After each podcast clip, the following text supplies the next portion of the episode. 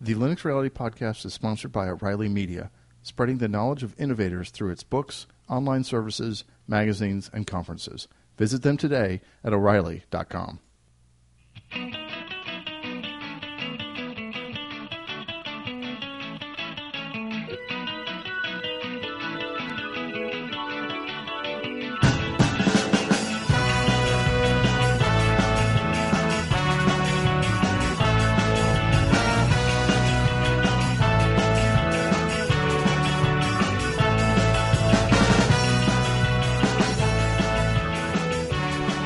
Hello and welcome back to Linux Reality. This is episode number 82. My name is Chess Griffin.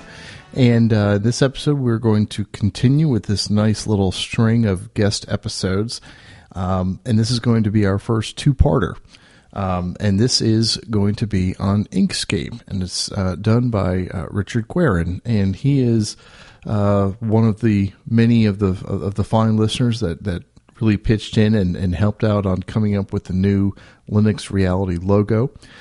He also does a, uh, a screencast site with another uh, user, Heathen X. He's posted in the forums as well. They do a bunch of Inkscape tutorials um, that are done as screencasts. Really, really helpful site. So I'll put a link to their site, of course, uh, in the show notes. But uh, he certainly knows his way around Inkscape and is a, is a very good graphic artist. Um, in fact, from I think you'll hear in this uh, first bit here that that's actually not what he does for a living, which is interesting because it, I think it's you know it's amazing the you know the talent that people have, and it's not even their it's not even their primary uh, uh, job or anything. Uh, so anyway, so this this will be really good. I, I think this will be um, it's this is perfect because it's this, it's these kinds of things like Inkscape, like the audio uh, uh, topic we had last week, like the GIMP. I mean, this is fabulous because these are the, the topics that you know I don't have uh, as much knowledge in as as other people. So it's much better to have someone who is skilled and knowledgeable talk about it. So that's what we're going to talk about this week. Got a few things up front here I wanted to mention. Uh, first of all, quick reminder on this uh, little contest for the for the free book, the Linux certification, LPI's uh, Linux certification in a nutshell by O'Reilly. Uh, just submit a, a, listener tip. There's going to be one this in this episode, so you can hear what that's like. And uh, the best one between now and the end of November will get a chance to win that book. Uh, also, uh, I wanted to mention, just as a side thing, a little fun thing for me. I uh, just bought a used SPARC machine, a Sun Ultra 60.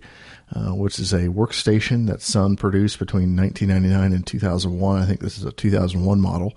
It's a dual processor, 450 megahertz each. So there's two of those. It's got two gigs of RAM. It's got two 36 gig SCSI uh, 10,000 RPM drives in it. So it's it's it's a pretty uh, pretty hefty machine. In fact, it's it's literally hefty. The thing is heavy. Um, the same size as any other sort of PC ATX style box, but this thing is very heavy. Um, and it's got Solaris on there right now, Solaris 10. Uh, so I haven't yet hooked it up. I've got the little adapter. Sun, of course, has got all kinds of weird things with all their hardware. So you've got to have an adapter or VGA adapter to be able to use a regular VGA cable. Um, I've got a Sun uh, uh, keyboard and mouse that came with it. So I'm really excited to play with this thing. I'm going to play with Solaris. Who knows? I may put BSD or Linux on there. It's just, you know, fun machine. And it, I got it for virtually nothing. I uh, got it off Craigslist. Uh, and uh, it's just, I mean, these are machines that probably cost thousands of dollars when they first came out, and now they're almost almost nothing. Uh, so fun stuff. The other thing I wanted to mention up front is uh, this is something I came across this past week. I think I've mentioned this before that currently the Linux Reality website is running on a VPS. It's a Debian uh, VPS, a virtual private server.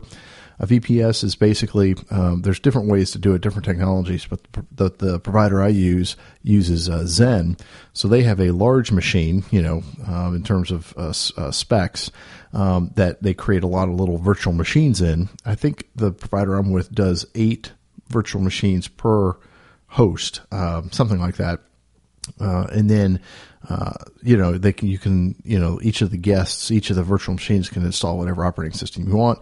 There are some, some limitations, but I mean, it's, it's almost like having your own machine. So, uh, mine has Debian, but I've always, you know, just for fun, I've, I've been trying to find a VPS provider that, that has, uh, one of the BSDs and, uh, it's been very difficult to find. And I think it's because, uh, it's it's been difficult so far to get the BSDs running in any of those virtual machines like Xen or Virtuozzo or OpenVZ or one of those technologies that that so many of the Linux providers use. But I came across one VPS host and it's called rootbsd.net. So I'll put a link to them in the show notes. Uh, don't know much about them. They're actually a local company here in, in Raleigh, but I, um, you know, uh, haven't uh, you know, haven't used their service or anything like that, so I can't speak to them. But it looks very interesting, so I just thought I'd mention it. If anybody decides to to check it out, please let me know. I may touch base with them and you know see if see if I can't check out their services. So that's pretty cool stuff. All right, enough of my uh, chit chat. Let's get right to Inkscape.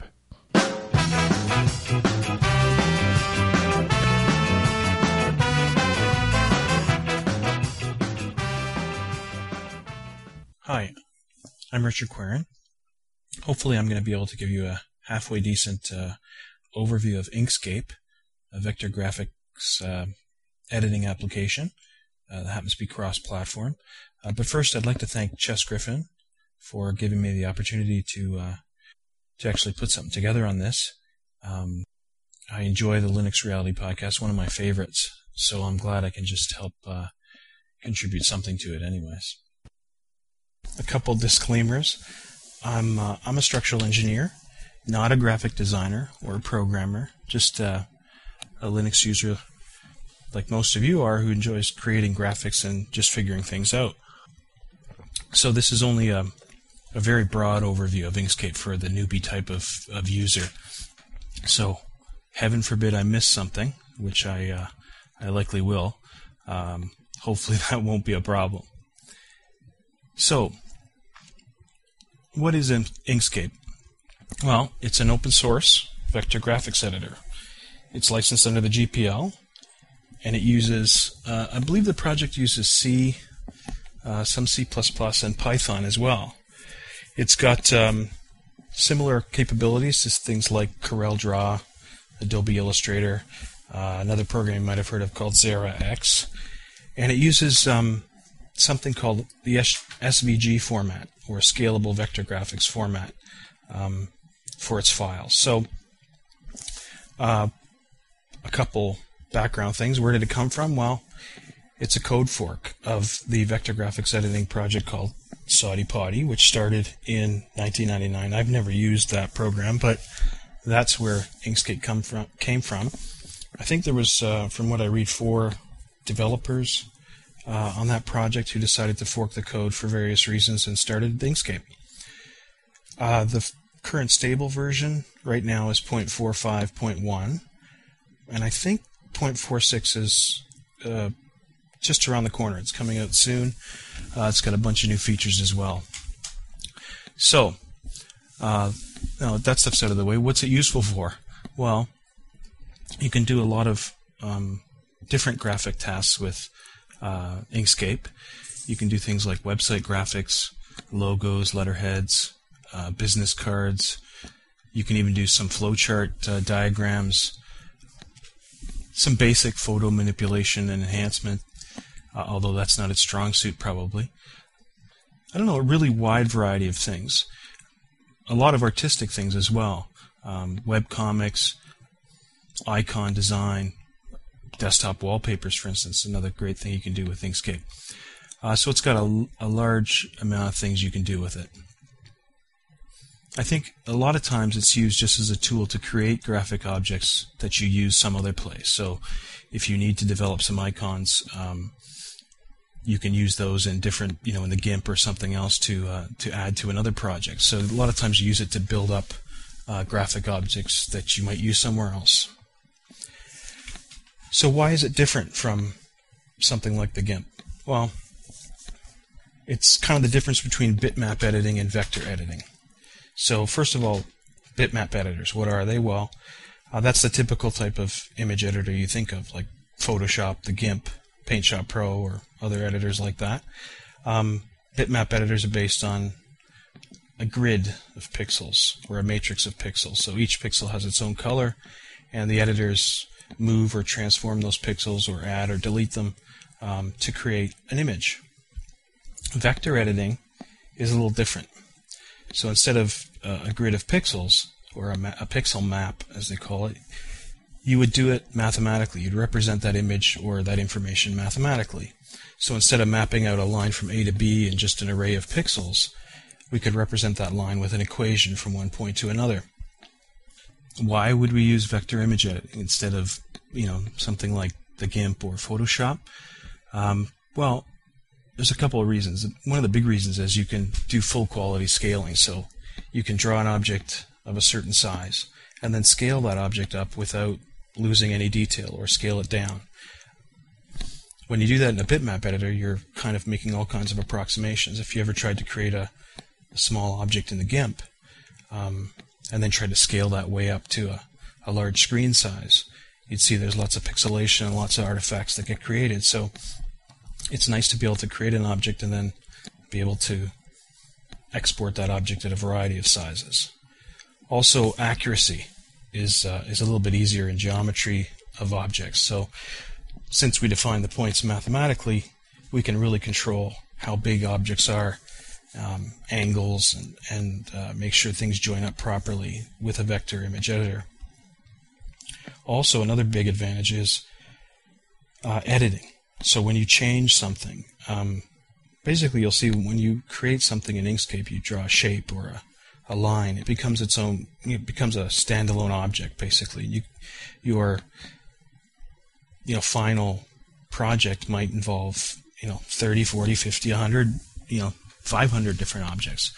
But you can always go back in a vector image editor like Inkscape and modify uh, objects that you created, you know, at the beginning, for instance without you know damaging other objects necessarily. So it's easier to make those changes because the objects are always maintained um, mathematically, so to speak. So if you try to do that in a bitmap editor, you kind of per- sometimes you permanently alter your image, or you you can't go back five steps to see what you had done to create a certain image. So uh, it's very very useful.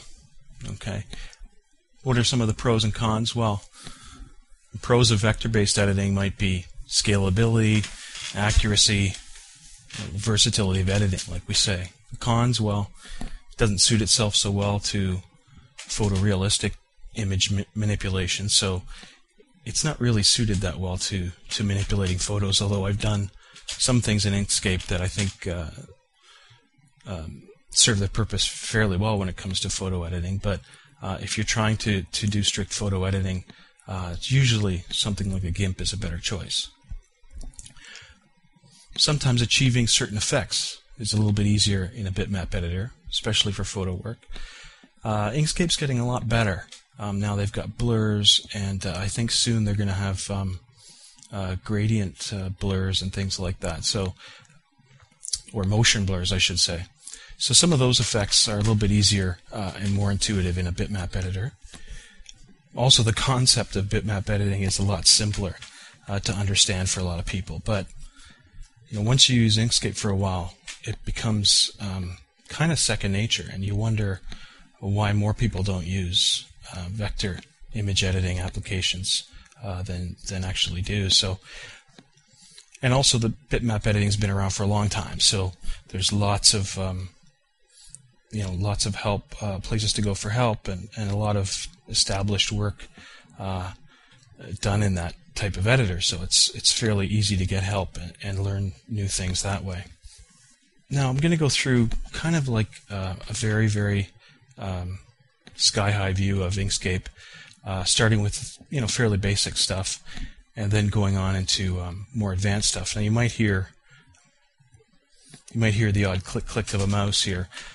Um, I'm used to doing, or more used to doing screencasts, so I've kind of familiar with having uh, Inkscape in front of me when I'm I'm talking about it uh, or describing something. So I'm going to probably do that here at certain points. So if you hear a click click of a mouse, uh, sorry if it uh, if it annoys you, but um, it's a little bit easier for me.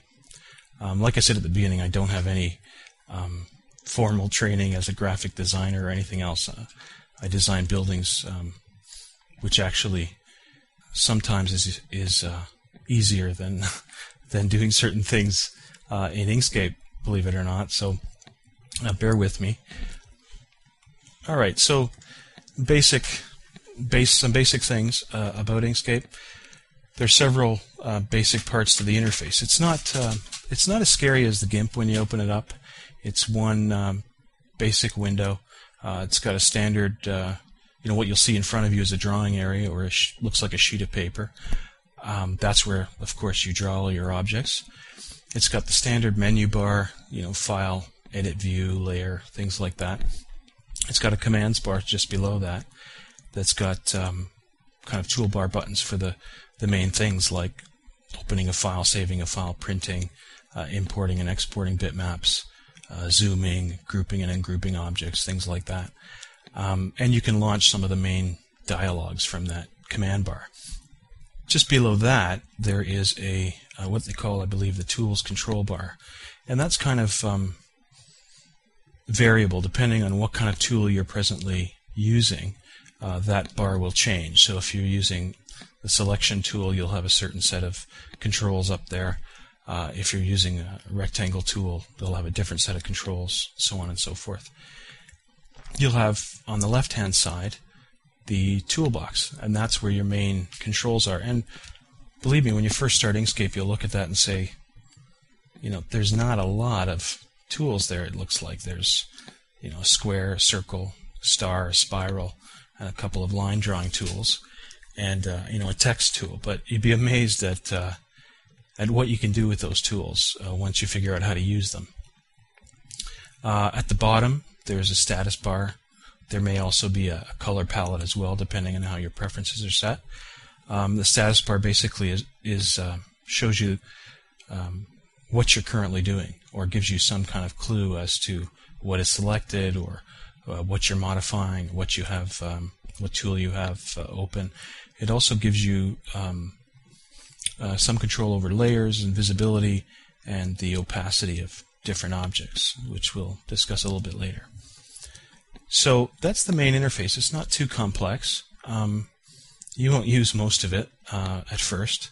Uh, I know I still don't use a lot of it, but um, that's the main uh, the main things. Now the toolbox uh, I was describing that holds a lot of, of the main tools. So you'll have things like a selection tool to select objects, a node editing tool, which is a little more advanced, um, a zooming tool. Then we get the different shapes, rectangles, uh, circles and ellipses, stars, or polygons, spirals. Um, there's a freehand tool, a Bezier curve tool, a text tool, a connectors tool, and a gradients uh, tool as well, and a uh, an eyedropper type of tool. So, just to give you an idea what some of these do, um, one of the main things, uh, the, one of the most basic things is uh, if you create a shape, you just you know one of the first things you'll probably do when you open it up is is click on that rectangle tool, and once you do, you just hold and drag with your left mouse button and create a rectangle. Once that's created, you're presented with a couple different handles, and if you grab, you know, if you click and grab the handles, you can see you can resize it. Uh, there's a circular type of uh, grip. I think that's the proper term of uh, these little icons you'll see on the corner of your objects. So a grip, a circular grip uh, on a rectangle, for instance, if you click and drag it, you'll see that it it rounds the corners of the rectangle very, very quickly. You can make um, you know rounded corners, for instance. Um, and the other objects are like that. When you when you first create them, uh, they'll give you these certain grips you can modify the object with. Um, if you go to the selection tool, what I always do is hit F1, but um, you can also hit you know the, the um, selection tool on the top left of the uh, toolbox. And this is one of the main things that you have to grasp about Inkscape when you're creating objects. Is first of all, you create the object, uh, and then once you select it, you're given all these arrow grips around your object, and you uh, as you move the mouse around, they'll highlight, tell you which one is selected, and then if you click and drag any of those arrows, you quickly see what they do. You know, basically resize uh, the box, for instance, if we're doing that. Um, if you create a circle um, and then hit F1 to, to select it, uh, again, you can resize the object. Uh, you can stretch it vertically and horizontally. Also note that if you hold control when you do those uh, dragging things, you get a slightly different function. You can resize it without losing uh, the proportion of the object. So if you have a, a square uh, with both sides equal, you hold control and hit that corner icon and stretch it, you'll see that it doesn't change proportion. It just scales up uh, nicely and remains a square. Uh, the same thing with a circle, for instance. One thing that people don't realize is uh, right away is that uh, once that object's selected, if you click it, uh, single click it again, uh, those grips change, and now you get kind of curved little arrow icons on the corners and vertical and horizontal arrow icons on the side. Just try those out again, and you'll see that you can now skew the object left or right, horizontally or vertically. Um, if you grab the corner curvy arrow there at the top right or you know any of the corners, um, you can now rotate the object just by clicking and drag. It's very simple. And again, by holding the control key, you get some some control. Uh, funnily enough, um, so if you're trying to rotate the object and you hold the control key, it rotates. I think in um, 15 degree increments. Uh, I could be wrong on that, and you may actually be able to customize that. Same when you skew. It controls how much it skews in kind of discrete steps. Uh, another thing you can do is uh, you'll see when you do that second uh, single click, you'll get a little crosshair in the middle of your object. That really is the origin point of your rotation. So if you grab that crosshair and move it, you can now try and rotate the object with one of the corners, and you'll see it rotates about that point. It's almost like putting a thumbtack in the object uh, before you start to rotate it. So it's very useful sometimes if you're trying to rotate uh, a series of objects or something around a certain point. Um, makes it that much easier. Also, uh, once you have the object selected once, if you double click it, you get back to that object creation mode. So if you have the selection tool, say you have a circle and a rectangle on your on your uh, drawing area, if you double click the circle, you go into circle creation mode. If you double click the rectangle, you go into rectangle the rectangle tool again. So it takes a little a little getting used to at first. It's different than a lot of editing systems that I'm familiar with, but I'm more familiar with AutoCAD, for instance, in doing drafting work. Uh, and I find Inkscape a lot more intuitive than that. And I've used that program for about 10 years. I've used Inkscape for, you know, a year or two off and on, uh, just for fun, and I find it a lot easier to use for some some things. Um, and you'll find that after after a little while, the tools actually are very intuitive, and um, and you'll find it's much quicker to do th- certain things in Inkscape than it would ever would be in the GIMP or uh, Photoshop or even AutoCAD. So um, that covers the selection tool really. The node editing tool I'm not really going to cover because um, uh, we'll discuss it a little bit later, but it's uh, it's more of an advanced tool, and and when we start talking about paths and things like that, um, it can be very very useful um, for really fine tuning your shapes and things like that. Uh, but for the basic uh, you know basic tasks in Inkscape and just learning to use it, uh, the node editing tool is, is, maybe not so useful right away. Um, the Bezier tool, I find well. Anyways, we've got you know squares, uh, circles, and ellipses, and arcs. Uh, the star tool and polygon tool really uh, very similar to the the rectangle and circle. Once you try creating those objects, you'll see that the selection tool works very much the same in each uh, each type of shape. Uh, you can rotate the stars or change their geometry. Um, also, I should mention that once you have an object selected, you can change the width and height of it uh, very accurately. Up at the Tools Control bar, which is just above the drawing area, you can actually enter in a width uh, numerically. Uh, you can change the units that you use millimeters, centimeters, pixels, point sizes, inches. For instance, if you're trying to draw something very accurately, you can do it. So you can modify the width, the height, uh, even modify the position of the object uh, within the document. So the whole document has a coordinate system. Usually you're set up to see uh, a ruler along the top and a ruler along the side. Um, and that'll give you an idea of what the units are, and you can actually create very accurate diagrams and objects uh, in Inkscape. Now, after uh, after the selection tool, node editing, and, and then there's the Bezier tool. The Bezier tool is something that I find very useful not maybe to create original objects, but to kind of slice and dice objects and uh, and and manipulate objects a little bit. It's it's a kind of hard tool to learn. I still kind of fiddle with it quite a bit. Uh, if you select the Bezier tool and then click and drag somewhere, you'll see that it creates a line. When you let go of the mouse button, you have an opportunity to curve it. Now, if you just um, if you just press and click without ever holding the mouse button down, you'll get just a series of straight lines um, and create a path, for instance. Um, but if you uh, click and hold it, you can actually bend that curve around. Or if you keep clicking and dragging uh, from from point to point, you can create a pretty detailed path. I'm not great at it. Uh, I tend to create something close to what I want and then go back and and uh, fix it with the node editing tools a little bit later. So um, so that's the Bezier tool.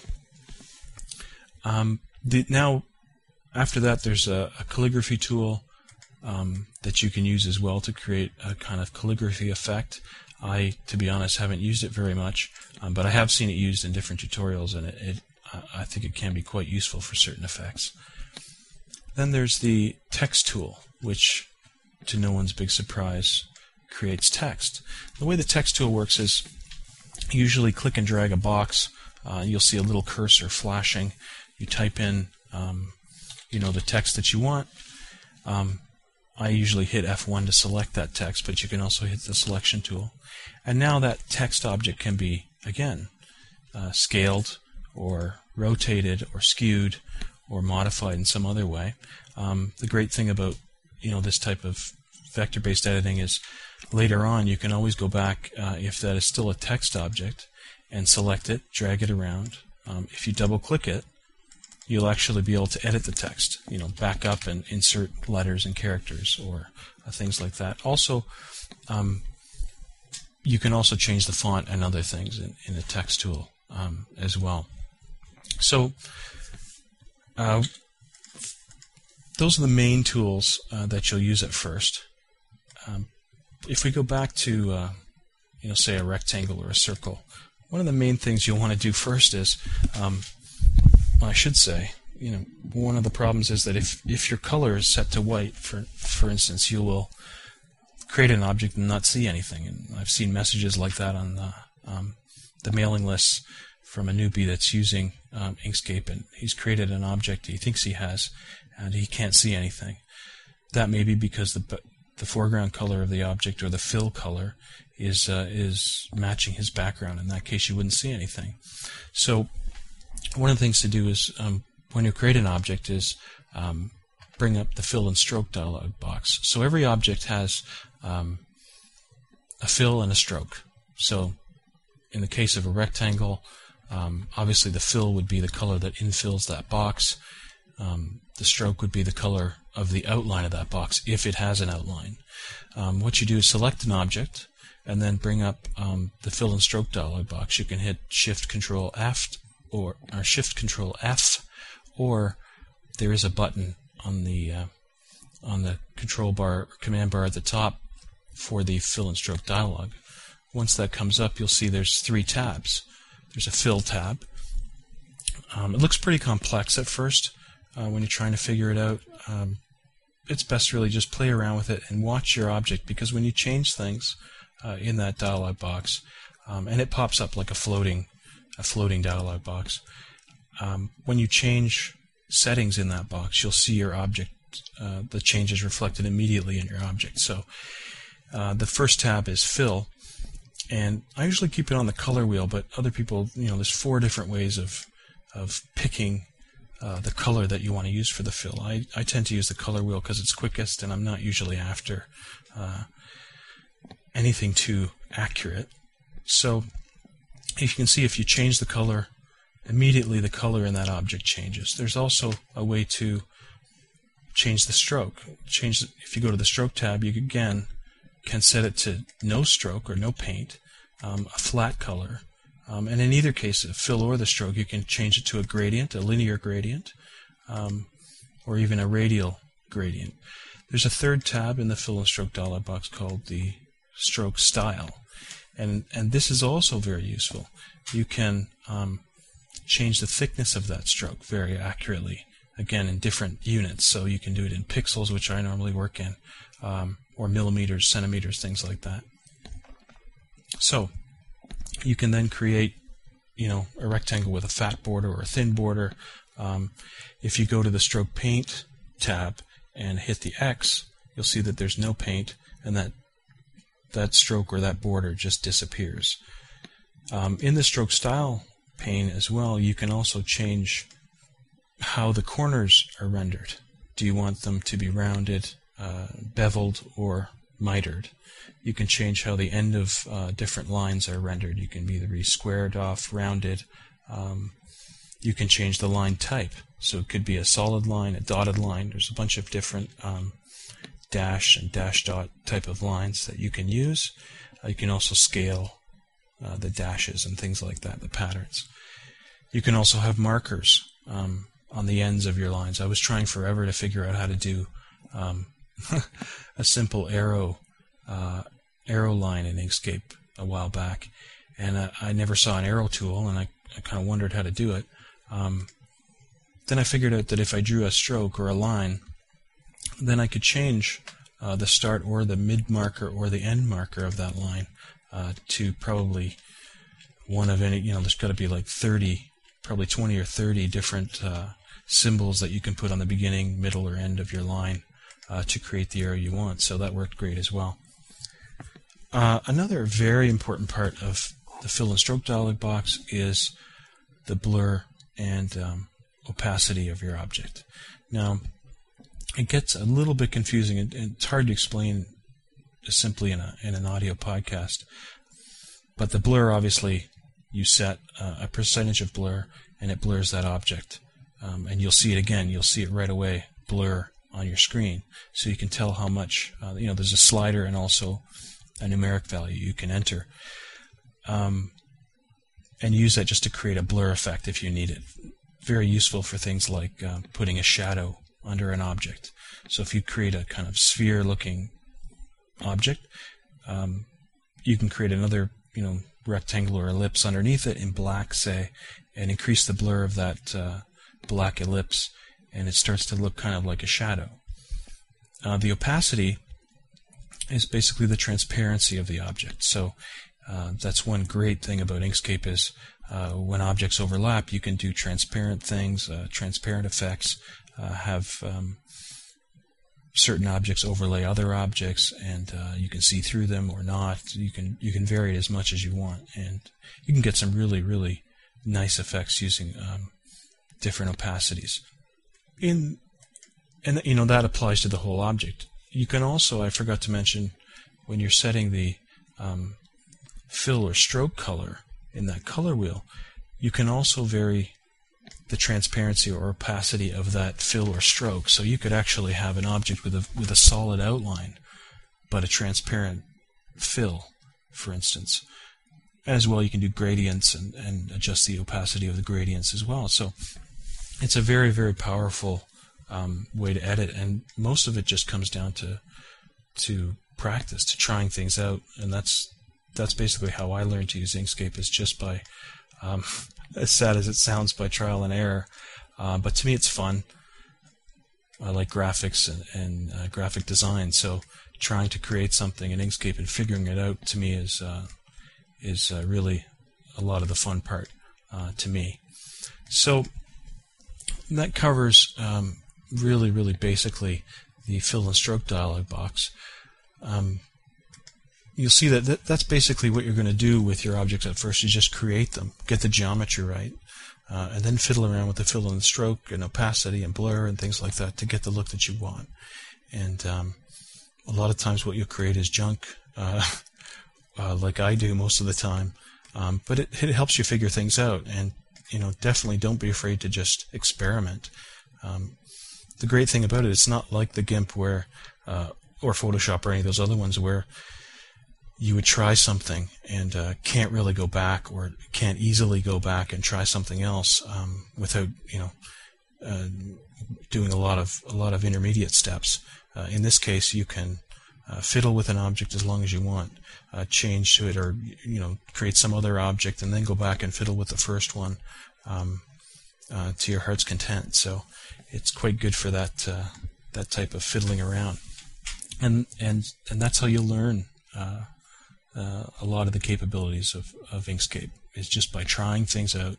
Um, and, and, trying to figure them figure them out to, to do what you want them to do.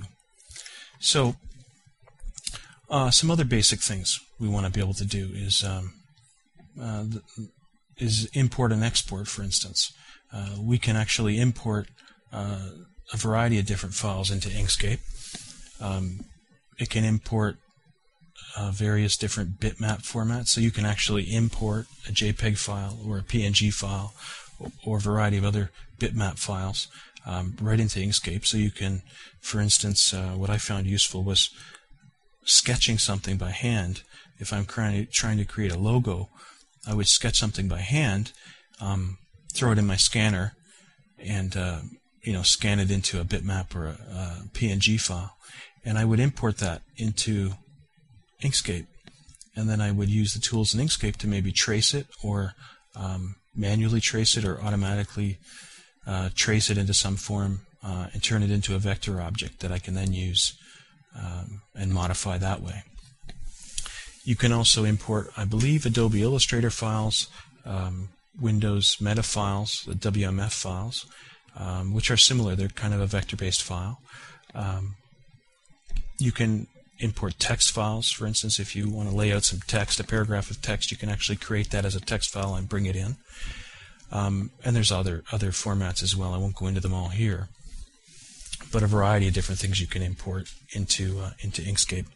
Now, exporting um, in Inkscape, you can export a variety of different files as well.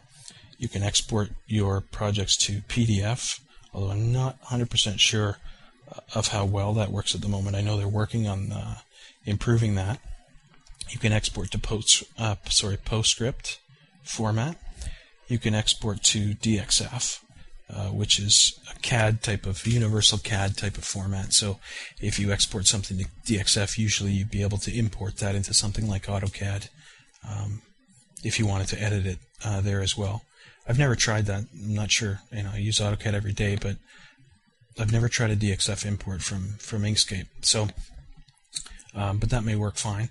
Um, you can export to, I believe, Adobe Illustrator format. Again, I'm not sure how that works, and and there's also several other export formats uh, that I'm not familiar with either. You can also export bitmap images, which is very very useful.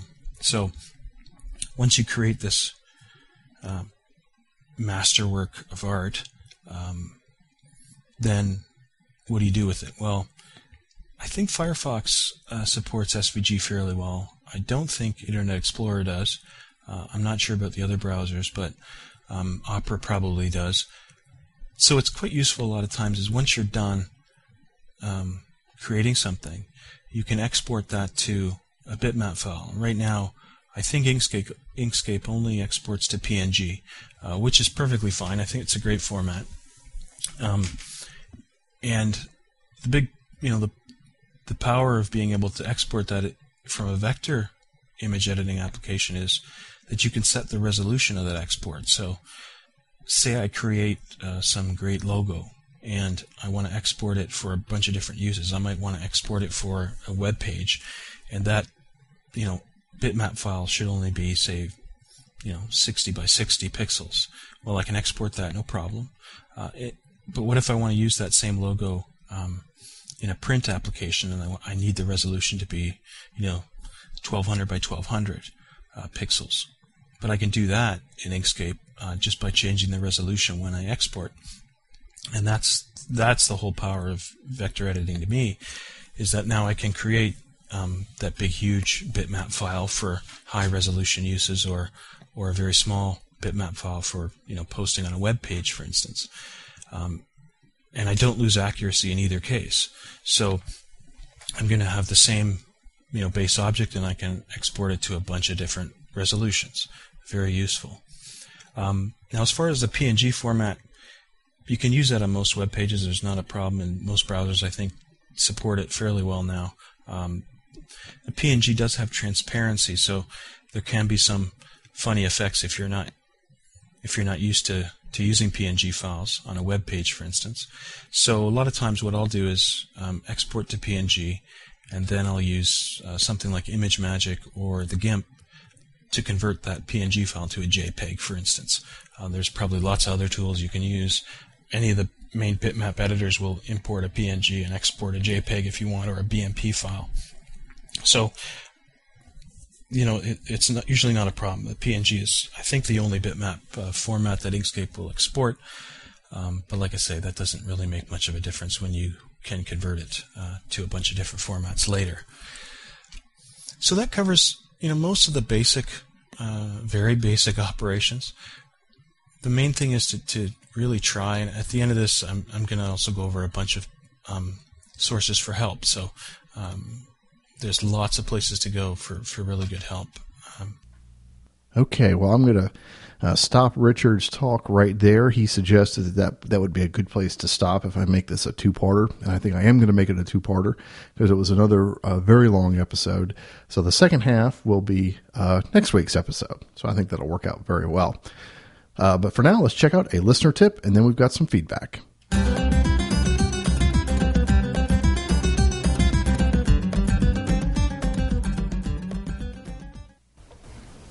Hello, this is Verbal.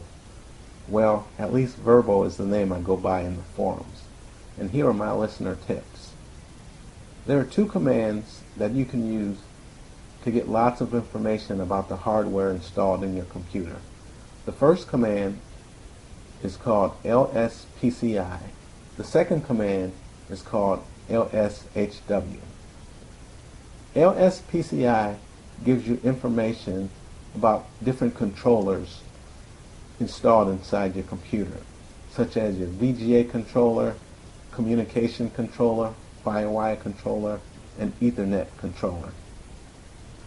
The LSHW command gives you information such as the manufacturer of your motherboard, the manufacturer of your CPU chip, the CPU chip type and speed, how much RAM you have in your computer, how many RAM slots you have in your computer, which of those slots are filled, which of those slots are empty, what type of video card you have, what type of net network card you have, how fast your network card can operate.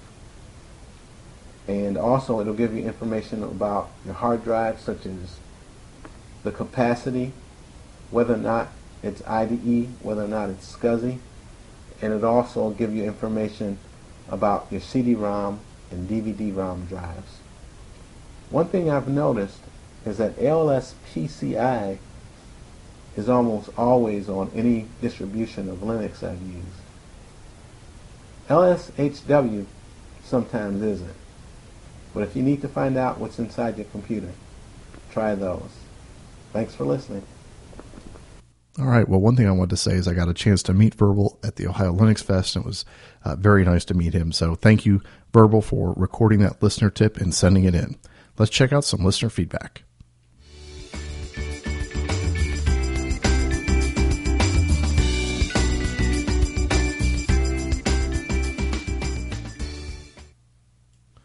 Okay, well, the uh, feedback that I've got, let's see, I've got, I was going to pick up some of these emails uh, that I, I started to get through last week. First one is from Rico. Rico says, Hello, Chess. First off, I'd like to thank you for your dedication and efforts to bring this great podcast to us every week. I have two questions, if I might ask them. And the first question is actually about, I'm not going to read it all because I don't have the answer. It's about running Compiz uh, Fusion on OpenSUSE 10.3. And unfortunately, uh, Rico, I do not know. Um, I haven't used OpenSUSE 10.3 yet. Uh, I would just recommend checking out their forums and the wiki. I think you actually posted to a wiki entry about Compiz uh, Fusion on uh, on OpenSUSE. I think that was for 10.2, but uh, I would just you know I would just keep checking in those forums and and that uh, and that uh, wiki for updated information. And if anybody here that's listening has been using 10.3 and has got Compiz Fusion working, maybe post something in the Linux Reality forums and the you know comments to this particular episode and let Rico know. Rico's second question, though, is one I think I can answer. He says. Uh, my second question is about an MP3 portable device that I can use with Linux that has an extremely good podcast support, i.e., PC client that downloads the podcast automatically, keeps track of them, and deletes them once they are listened to, just like an iPod, but without being from the evil from the Apple evil empire. I have an iPod and I hate the stupid thing. Thank you again for all the help and the time you put into these podcasts for us. From Rico. Well, Rico. Let's see, lots, lots of comments here. First of all, the nice thing about other players, that is, players other than uh, the iPod, is that at least for at least as far as Linux is concerned, there's not a direct tie between a particular player and a, a particular piece of software. In other words, there's lots of different audio applications such as Amarok, uh, Rhythmbox, I think Banshee. Uh, there's several others that will that these are audio players. These are sort of jukebox players. You know, they'll manage your music, but they also have podcast support. I think Exaile, which is a GTK2 version of Amarok, does. And there's also gPodder, which is a GTK podcast only client. Uh, so the, there's lots of different GUI uh, music clients or audio clients that will also download podcasts for you at whatever interval you set and all this kind of stuff. And then as far as syncing goes, again, it depends on the software and the particular player iPod, you know, they have decent support in Linux because so many people have iPods that there's so many Linux developers and people that have tried to get them to work in Linux.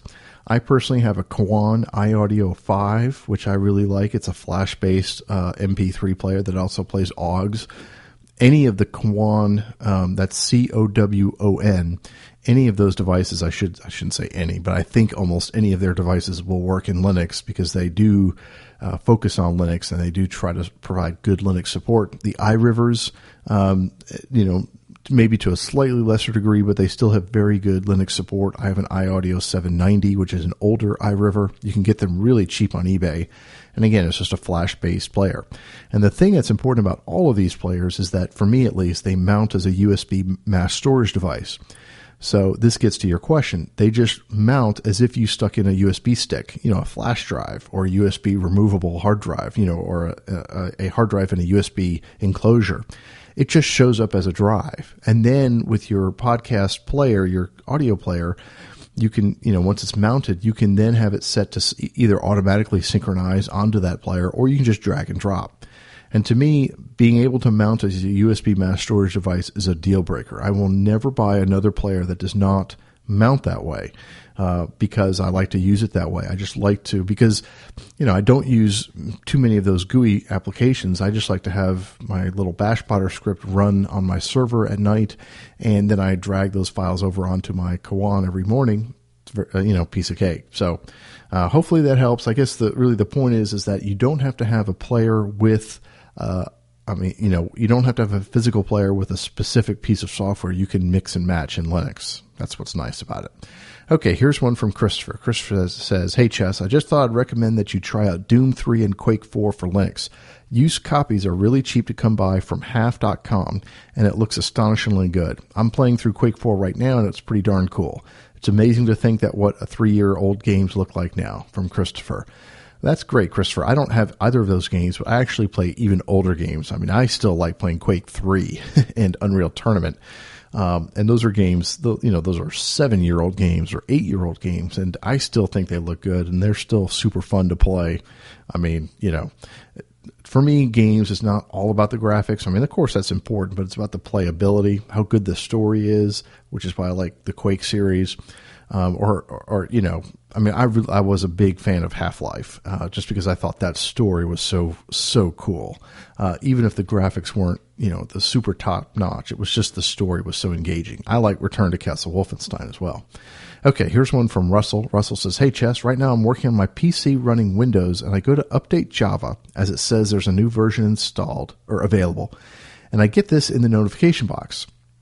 Uh, and this is what the notification box says. To get a free copy of OpenOffice, the global standard and free Microsoft Office compatible productivity software, just click the more information link.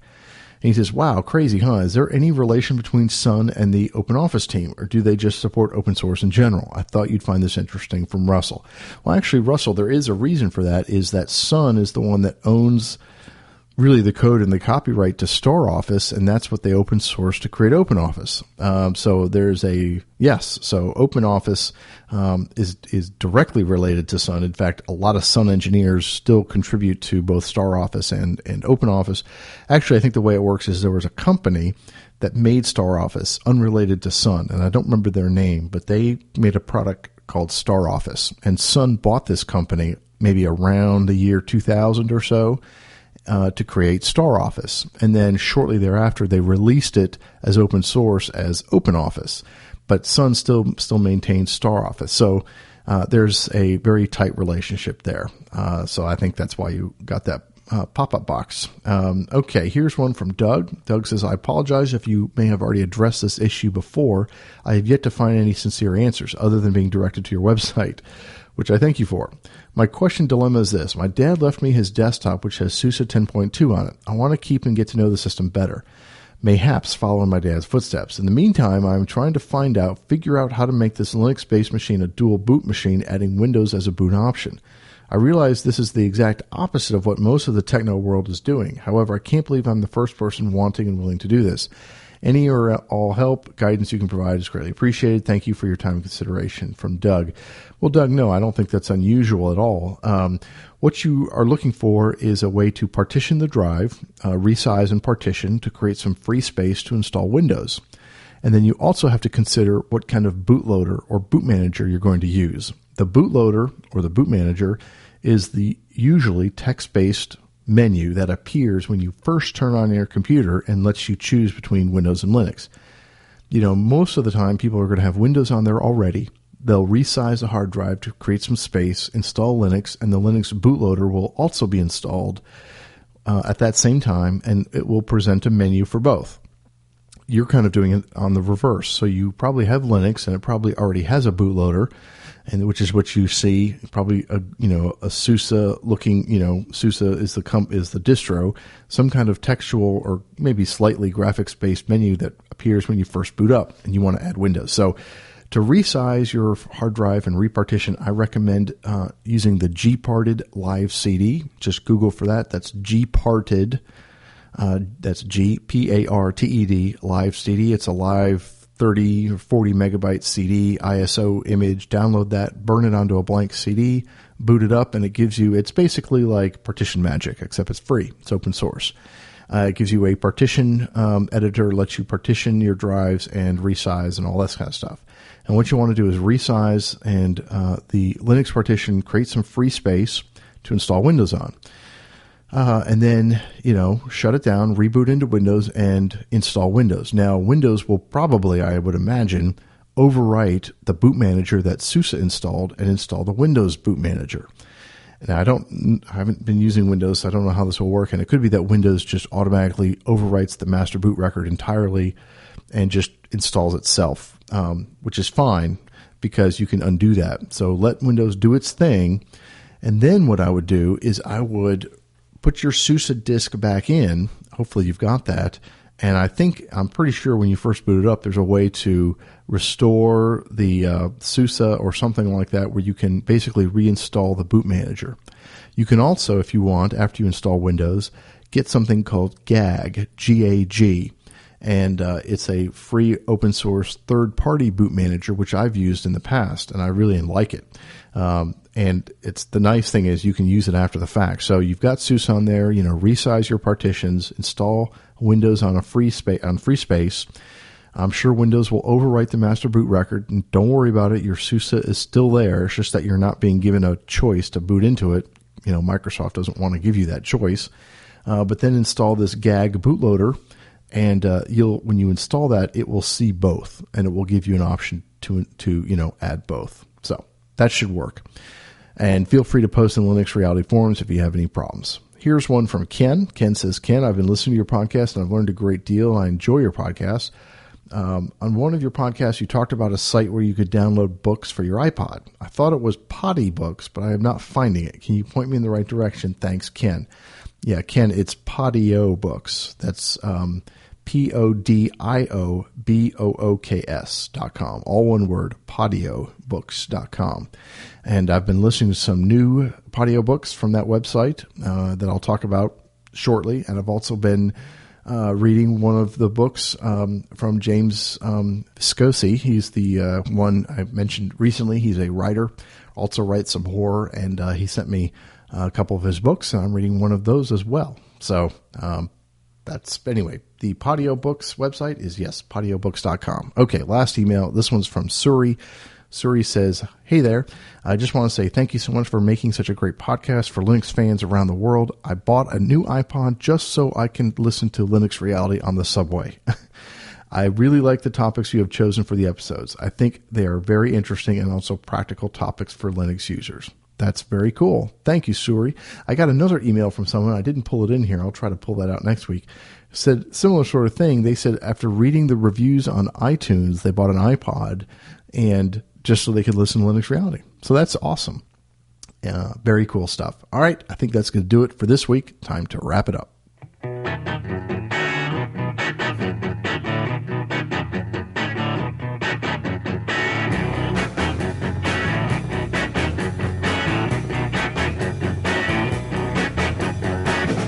Okay, well, again, that's going to do it for me for this week. Uh, talking about Inkscape, I'd like to thank Richard for uh, recording that great guest segment. That was part one. He sent me all the whole thing, but I decided to cut it up, and uh, we're going to do part one this week and part two next week. Next week. Uh, so I hope you're enjoying that. I may have another guest episode coming up as well. And, you know, if you are out there and if you are thinking about doing a guest episode, if you got an idea on something, please let me know. Uh, and send me, you know, maybe even a, a, little small sample recording, just a minute or so, just so we can kind of hear the, the level and all of that. Because uh, it is a little tricky. And because I have to import it into Audacity and then re export it, you know, I do want to make sure that the quality is really good, uh, you know, as best we can. I mean, none of us are audio engineers, so um, far be it from me to say that someone's audio is a problem because I don't think I do a very good job. I try, but uh, I do the best I can. Anyway, um, Feel free to contact me, linuxreality at gmail.com. You can also check out linuxreality.com slash contact for all the listener hotlines and voicemail numbers and uh, stuff, you know, other ways to get a hold of me. We've also got the Linux Reality forums at linuxreality.com slash forums. A lot of people hanging out in there. Very active and lots of fun. Very, very nice people. If you're new to Linux, if you're new to the podcast, feel free to drop by, say hello. No one's going to bite you. Don't worry about it. We're, we're all friends in there good good place to hang out. And we've got the IRC chat room as well. Uh, let's see. I think that's going to do it for this week. So I'd like to thank everybody for listening and for downloading and for tuning in and sending me the feedback and the emails. Keep doing that. I really appreciate it. In the meantime, y'all take care and have a great week and a great weekend. I'll catch y'all next time. This has been episode 82 of Linux Reality. See you later. Bye bye.